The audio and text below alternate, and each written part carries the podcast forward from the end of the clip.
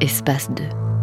Tous les jours de la semaine, à peu près à cette heure-ci sur Espace 2 et en tout temps sur rsr.ch, si vous êtes adepte du téléchargement et de la balado-diffusion, c'est l'humeur vagabonde. Charles Sigel, bonjour.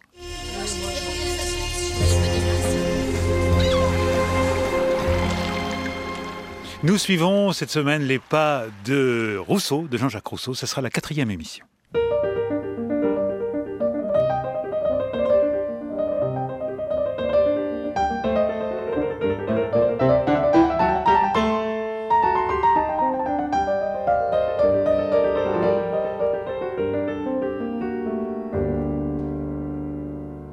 Voilà donc Jean-Jacques dans la Sérénissime. Le voilà à Venise, où on l'a recommandé pour devenir le secrétaire de l'ambassadeur de France à Venise, Monsieur de Montaigne. Attention, il n'est que domestique, en somme, une sorte de domestique chargé du, du chiffre. Il s'agit d'encoder et de décoder la correspondance diplomatique. L'ambassadeur Monsieur de Montaigne n'est pas une lumière. Son majordome, le gruge, à qui mieux mieux. L'ambassadeur ne voit rien. L'ambassade est mal tenue. Mais Montaigne préfère courir les catins et les tripots de la ville, qui n'en manquent pas. Que fait Rousseau? Rousseau dérange un peu sa philosophie. C'est son expression. C'est-à-dire que lui, l'austère, le taciturne, qui à Paris ne voyait quasi personne, se fait quelques relations, il fréquente les bals. Bon, la peinture, Titien, Véronèse, il ne semble même pas la voir. Mais la musique, en revanche, c'est autre chose. Il y a l'opéra, il y a les scuole, il y a la pietà, les mendicanti, les incurabili, l'ospedaletto, où le samedi et le dimanche, il entend les voix des jeunes pensionnaires qui sont là, invisibles derrière les grilles et les voiles, mais dont le chant céleste lui promet des beautés ineffables. Et puis Vitali, qui est le majordome de l'ambassade, l'emmène voir les Zentildone, les catins, autrement dit, de la ville. Alors, per non parer troppo coglione, dit-il, Jean-Jacques euh, va voir l'une de ces dames qui est la Padoane, à laquelle il demande de chanter, à laquelle il offre des sorbets, et après quoi il essaye de s'enfuir, mais elle tient tout à fait à mériter son ducat, et donc euh, voilà ce malheureux garçon obligé de s'exécuter, persuadé qu'il va y gagner une méchante maladie.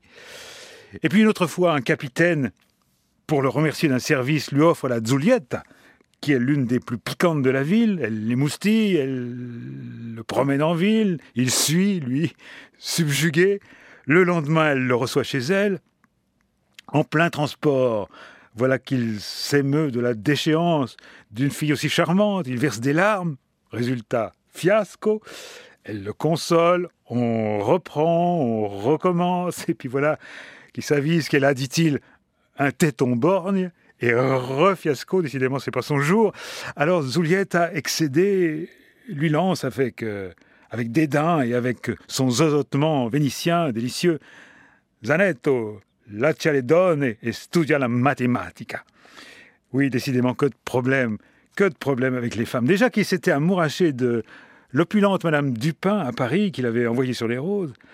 Alors voilà que son ami Carion lui propose une idée bien vénitienne celle d'entretenir une fillette à frais communs et d'attendre qu'elle grandisse. Cette Anzoletta a 12 ans. Et donc voilà Rousseau qui lui fait donner des leçons de musique. Et voilà ces deux bons hommes qui s'attachent à cette gamine et qui commencent à prendre en horreur le projet qu'ils avaient formé, projet qu'ils laissent tomber. Quoi qu'il en soit, les relations avec l'ambassadeur tournent à l'aigle. Montaigne ne supporte plus ce valet qui règle des affaires, qui touche un sequin par passeport, qui lui fait sentir sa supériorité. Les querelles se multiplient, on en appelle au ministère. Finalement, l'ambassadeur le renvoie. Je l'ai chassé comme un mauvais valet, dit ce monsieur de Montaigne. Rousseau ne dit pas que Montaigne menace de le faire rouer de coups, d'ailleurs. Alors que faire? Eh bien, il rentre à Paris. Par Padoue, Bergame, Côme, Brigue, en méditant sur l'iniquité de ce bonhomme, sur les institutions monarchiques et sur la démocratie républicaine ou aristo-républicaine à la Genevoise. Il s'arrête à Nyon, il voit son vieux père dans un cabaret, loin de sa hargneuse épouse. Ce sera d'ailleurs leur dernière rencontre. Retour à Paris, à nouveau la chambre de l'hôtel Saint-Quentin, rue des Cordiers, fini les gondoles et les affaires qu'il réglait avec les capitaines ou les sujets français dans une illusion de rôle important. À Paris, personne ne l'attend. Il y a à l'auberge une servante, 22-23 ans, un peu réservée. Les clients de la salle se moquent de ses airs farouches. Et Jean-Jacques prend sa défense. Elle est jeune, fraîche, bonne fille, elle nourrit ses parents, dont la situation est précaire. Il lui fait des avances à sa manière, timide. Elle se refuse. Finalement, elle lui confesse qu'elle a fauté, une fois, il y a longtemps. Oh, ça n'était que ça, dit Jean-Jacques, qu'importe. Ils vont unir leur destinée. Elle a pour nom Marie-Thérèse Levasseur.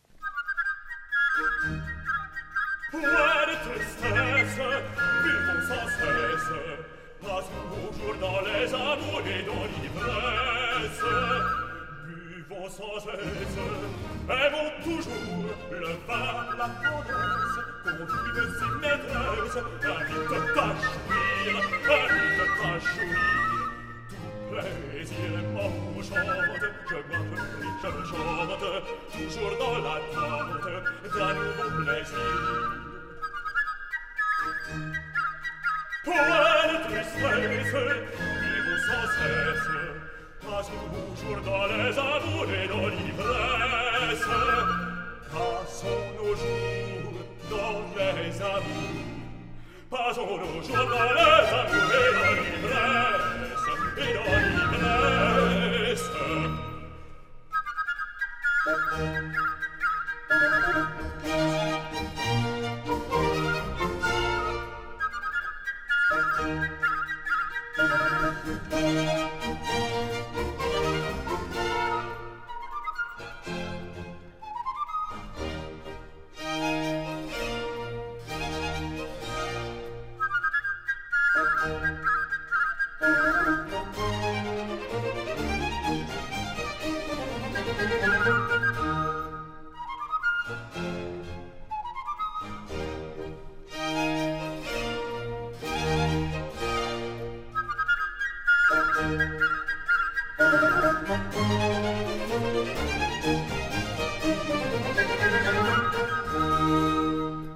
Un extrait du ballet Anacréon de Jean-Philippe Rameau.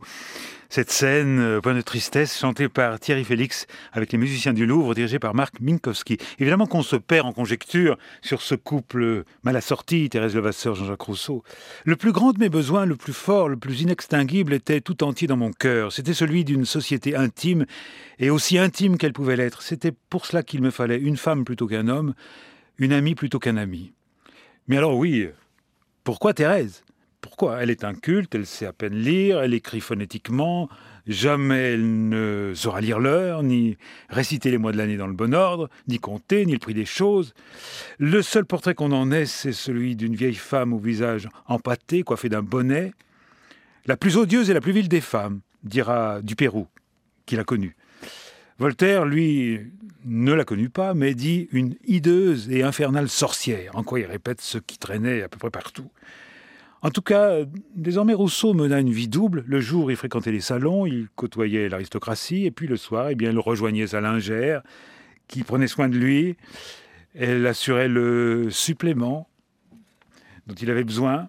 C'est Staubinski qui fait remarquer que ce mot supplément Rousseau l'utilise euh, déjà au livre 3 des Confessions. J'appris ce dangereux supplément qui trompe la nature et sauve aux jeunes gens de mon humeur beaucoup de désordre aux dépens de leur santé, de leur vigueur et quelquefois de leur vie.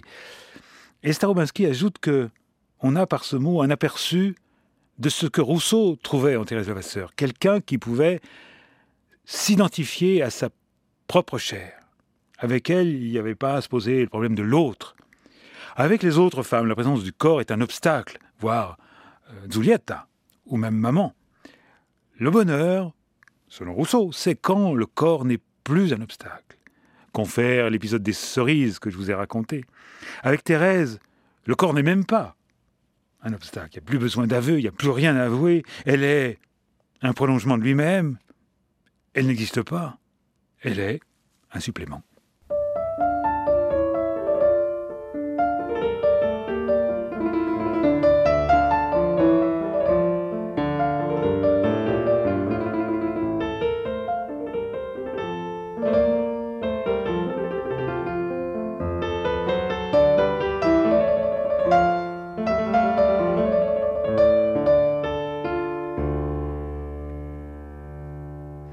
Que fait Rousseau en sa chambre?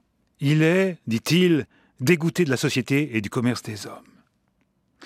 Et il y compose les Muses galantes qu'il avait esquissées avant Venise. C'est un opéra-ballet qu'il parvient à faire jouer chez M. de la Pouplinière, infirmier général. Rameau est là, qu'il prend à partie, avec une brutalité qui scandalise tout le monde, dit Rousseau, le traitant de petit pillard, sans talent et sans goût. En fait, c'est une gifle. C'est une gifle que reçoit là Rousseau, qui se considérait comme le disciple de Rameau.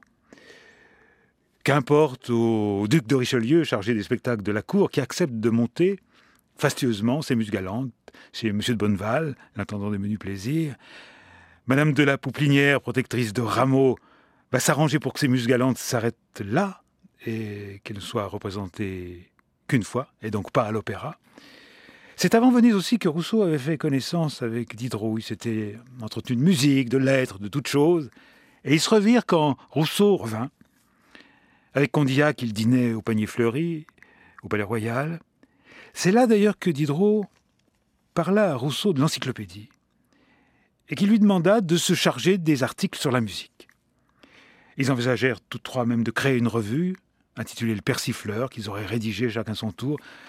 Mais, mais il advint en 1749 que Diderot fut emprisonné au château de Vincennes pour sa lettre sur les aveugles, où il contestait les dogmes et la morale révélée au nom d'une philosophie matérialiste fondée sur les sens. Si vous voulez que je croie en Dieu, il faut que vous me le fassiez toucher, disait l'un de ces aveugles.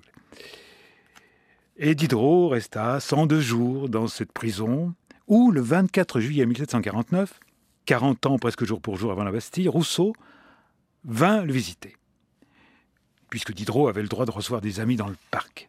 Et, dit la légende, en y allant, naturellement à pied, Rousseau feuilletait pour passer le temps tout en marchant le Mercure de France. Et là, il put lire, il apprit que l'Académie de Dijon mettait au concours un discours. Il s'agissait de discuter, purement rhétoriquement d'ailleurs, de discuter le fait de savoir si le progrès des sciences et des arts avait contribué à corrompre ou à épurer les mœurs. C'était le, le sujet. Tout à coup, dit Rousseau, il se sentit l'esprit ébloui de mille lumières et la poitrine soulevée par une violente palpitation. Il se laissa tomber sous un arbre où, une demi-heure plus tard, après une demi-heure de vive agitation, il se releva. Tout le devant de sa veste mouillé de ses larmes, dit-il. Il avait eu là la vision prémonitoire de toute son œuvre à venir. Lui qui jusqu'ici avait perdu du temps, beaucoup de temps, tout d'un coup recevait cette illumination. Voilà comment, lorsque j'y pensais le moins, je devins auteur presque malgré moi. Et il dit aussi, à l'instant de cette lecture, je vis un autre univers et je devins un autre homme. Rousseau a raconté cet épisode plusieurs fois, trois ou quatre reprises au moins, chaque fois un petit peu différemment. Dans l'une de ses versions, il ajoute que sous l'arbre, malgré la chaleur, il se mit à écrire au crayon la prosopopée de Fabricius, qui sera le centre de son discours sur les sciences et les arts. Et qu'arrivant à Vincennes, sur l'invitation pressante de Diderot, qui avait vu immédiatement son agitation, il avait fait lire ce crayonnage à son ami, lequel l'exhorta à donner l'essor à ses idées. Et Rousseau ajoute je le fis, et dès cet instant je fus perdu. Tout le reste de ma vie et de mes malheurs fut l'effet inévitable de cet instant d'égarement.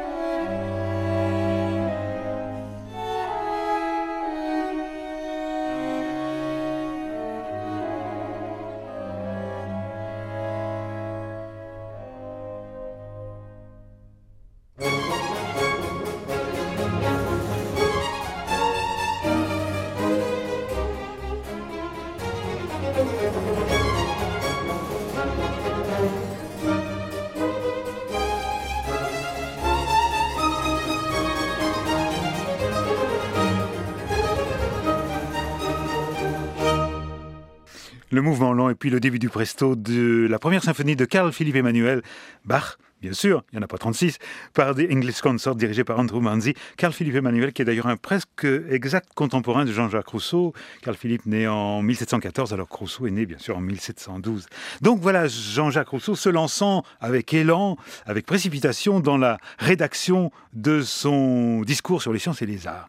C'est pas qu'il n'ait pas jusqu'ici écrit quelques babioles, mais enfin rien d'important. D'ailleurs, la plume, il la tient fermement comme secrétaire chez les Dupin, où son ami Dupin de Franqueuil, qui aspire à l'Académie française, s'est mis en tête de produire un volumineux traité intitulé Institutions chimiques. Donc euh, Jean-Jacques, euh, avec Franqueuil, s'est mis à la chimie. Et puis Madame Dupin, elle, produit de petits essais sur l'amitié, l'éducation, le bonheur, etc. Et là encore, euh, Jean-Jacques écrit sous la dictée, ou alors fait des recherches. Il est documentaliste, en somme. 1200 pages sur la chimie, 2800 pages pour les petits traités de Madame Dupin, c'est pas rien, c'est pas rien du tout. Et c'est l'occasion d'accroître son savoir en histoire, en ethnographie, en sciences politiques, et puis tout simplement, par ce moyen, il gagne sa vie. Il peut, à l'occasion, écrire quelques petites comédies que l'on joue en société. Oui, quelques sous en somme pour payer son logis. Mais quand, en décembre 46, Revenant de Chenonceau, dont le château est la maison de campagne des Dupin, pas mal comme maison de campagne, quand il apprend que Thérèse est enceinte, eh bien il considère qu'il n'a ni les moyens, ni l'envie, ni l'envie de devenir père de famille. Et c'est ainsi que l'enfant, fille ou garçon, on ne le saura jamais, est abandonné à l'hôpital des enfants trouvés. Jean-Jacques s'y résigne gaillardement, dit-il. Il faut savoir que dans ces années-là, environ 3000 enfants étaient abandonnés chaque année à Paris. Et le chiffre euh, va augmenter pour atteindre 7600 en 1772. Et puis n'oublions pas que d'Alembert, contemporain de Rousseau, a été abandonné à la naissance, lui, par sa mère, qui n'est rien moins que Madame de Tencin. Et puis n'oublions pas non plus l'attitude de son propre père, à lui, Rousseau, qui n'était pas une leçon de conduite paternelle, il faut bien le dire. Mais enfin, ce n'est pas un, mais ce seront cinq enfants que Rousseau va abandonner entre 1747 et 1752. Et il soutiendra toujours que, dans les circonstances où il se trouvait, il était juste qu'il agite ainsi, qu'il en éprouvait du regret pour lui-même, mais pas de remords. Je suis privé du plaisir de les voir et je n'ai jamais savouré la douceur des embrassements paternels. Hélas, je vous l'ai déjà dit, je ne vois là que de quoi me plaindre et je les délivre de la misère à mes dépens.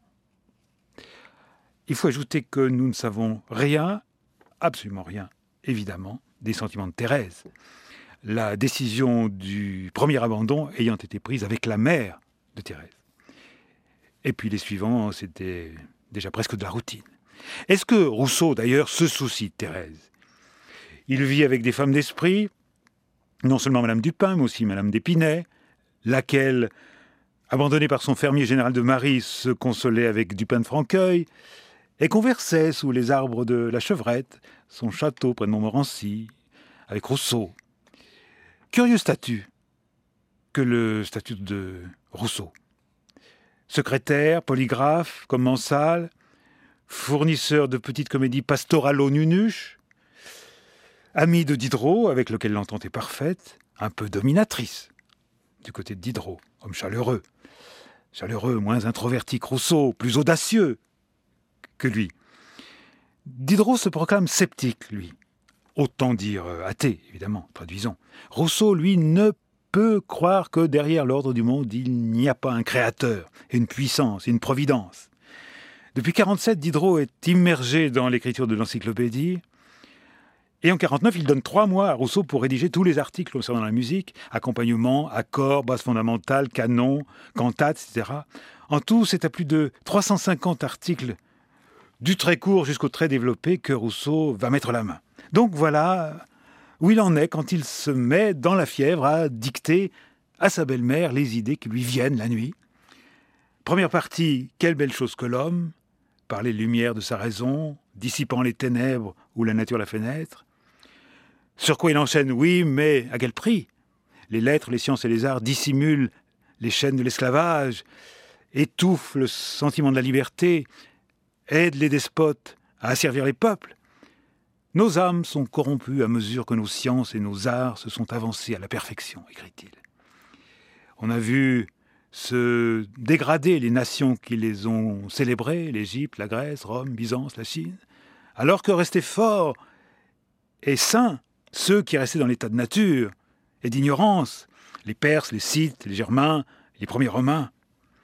À sortir donc de l'heureux état où la Providence l'avait placé, l'homme n'a gagné que le luxe, dont Arouet se fait le chantre, Rousseau dit Arouet, et non pas Voltaire, que le luxe, la dissolution et l'esclavage. Nous préférons les talents aux vertus. Maudite soit l'imprimerie qui a permis d'éterniser les extravagances de l'esprit humain. Voilà, à peu près ce que dit ce discours. On voudrait bien savoir, on voudrait bien savoir ce que pensa Diderot quand Rousseau lui montra cette apologie de l'ignorance. Crut-il à un simple exercice d'éloquence réussi, emporté, fougueux? Prit-il au sérieux cet anathème lancé sur les arts, les sciences, le progrès, les lumières? D'ailleurs, l'Académie de Dijon n'était pas rancunière non plus. Elle accorda son prix à Rousseau. Le discours fut imprimé par euh, le libraire Pissot début 1751, avec la mention par un citoyen de Genève, lui, Rousseau, qu'il était finalement si peu. Il n'y a pas d'exemple d'un succès pareil, dit-il. En un clin d'œil, Rousseau, raté chronique jusqu'ici, en un clin d'œil, Rousseau était devenu une célébrité.